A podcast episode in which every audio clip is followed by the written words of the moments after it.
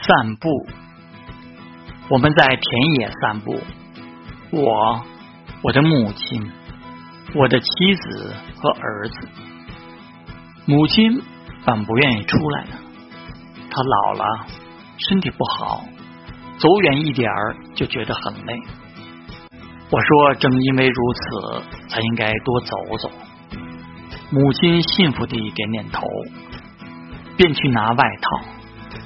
他现在很听我的话，就像我小时候很听他的话一样。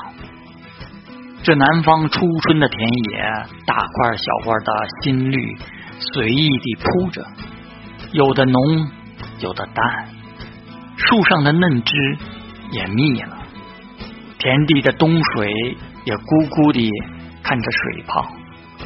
这一切都使人想着一样的东西——生命。我和母亲走在前面，我的妻子和儿子走在后面。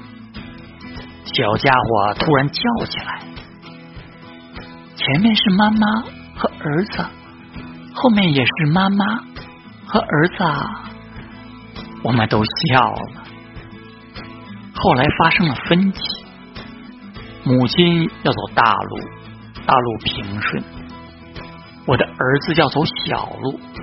小路有意思，不过一切都取决于我。我的母亲老了，早已习惯地听从他强壮的儿子；我的儿子还小，他还习惯听从他高大的父亲。妻子呢，在外面，他总是听我的。一瞬间，我感到了责任的重大。我想到了一个两全的办法，想不出。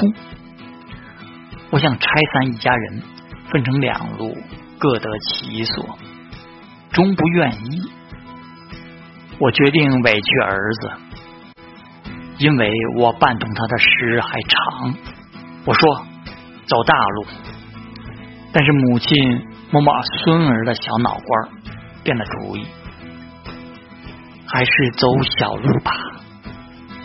他的眼随小路望起，那里有金黄的菜花，两行整齐的桑树，尽头一口水波粼粼的鱼塘。我走不过去的地方，你就背着我。母亲对我说：“这样，我们在阳光下，向着那菜花、桑树和鱼塘走去。”到了一处，我蹲下来背起了母亲，妻子也蹲下来背起了儿。